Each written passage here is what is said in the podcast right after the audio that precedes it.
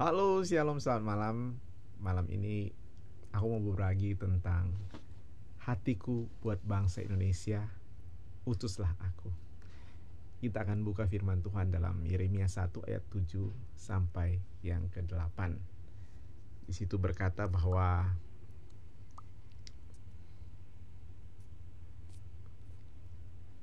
ayat yang ke 7 berkata, Tetapi Tuhan berfirman kepadaku, Janganlah katakan, aku ini masih muda. Tetapi kepada siapa pun engkau kuutus, haruslah engkau pergi. Dan apa pun yang kuperintahkan kepadamu, haruslah kau sampaikan. Janganlah takut kepada mereka, sebab aku menyertai engkau untuk melepaskan engkau. Demikianlah firman Tuhan. Jadi buat kita semua yang pertama kita harus ingat bahwa kita sebagai generasi muda, kita punya dua pilihan dalam kehidupan kita yaitu pertama melayani Tuhan atau melayani dunia ini dan kesenangannya. Jadi hanya ada dua pilihan. Kalau kita tidak melayani Tuhan, otomatis kita akan melayani dunia ini. Mungkin kita berpikir, ah, aku kan nggak melayani Tuhan, aku masuk gereja dan sebagainya. Oke, okay, tapi kita harus punya pilihan dalam kehidupan kita, yaitu kita harus melayani Tuhan. Karena melayani Tuhan itu adalah dengan melakukan firman Tuhan dan firman Tuhan itu adalah mengabarkan kabar baik bagi semua orang.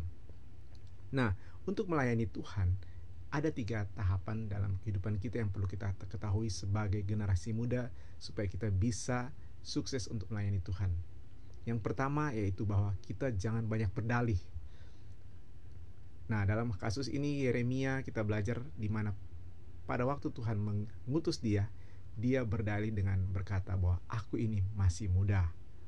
Nah, sama seperti kita semua, sekali kita masih muda, jangan tunggu kita sudah tua baru kita melayani Tuhan. Saat kita masih kuat, ayo kita layani Tuhan bersama-sama. Jangan banyak alasan, tapi layanilah Tuhan. Selagi kita masih kuat, masih sehat, dan masih muda. Dan yang kedua, untuk melayani Tuhan, haruslah kita menjadi anak-anak yang taat.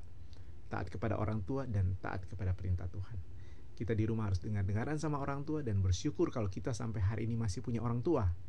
Karena mungkin banyak anak-anak atau teman-teman kita di luar sana yang tidak lagi memiliki orang tua.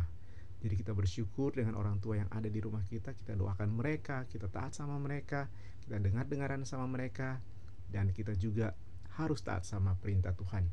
Perintah Tuhan apa? Mengasihi kedua orang tua kita, menghormati kedua orang tua kita, supaya lanjut umurmu di tanah yang diberikan Tuhan Allahmu kepadamu. Dan yang ketiga, yaitu kita jangan takut. Dalam melayani Tuhan, kita tidak perlu takut. Pasti ada tantangan dan ada masalah ke depannya. Tapi kita tidak perlu takut karena Tuhan berkata dan Dia berjanji bahwa Dia akan menyertai kita. Immanuel, Tuhan menyertai kita. Dari sekarang ini dan sampai selama-lamanya.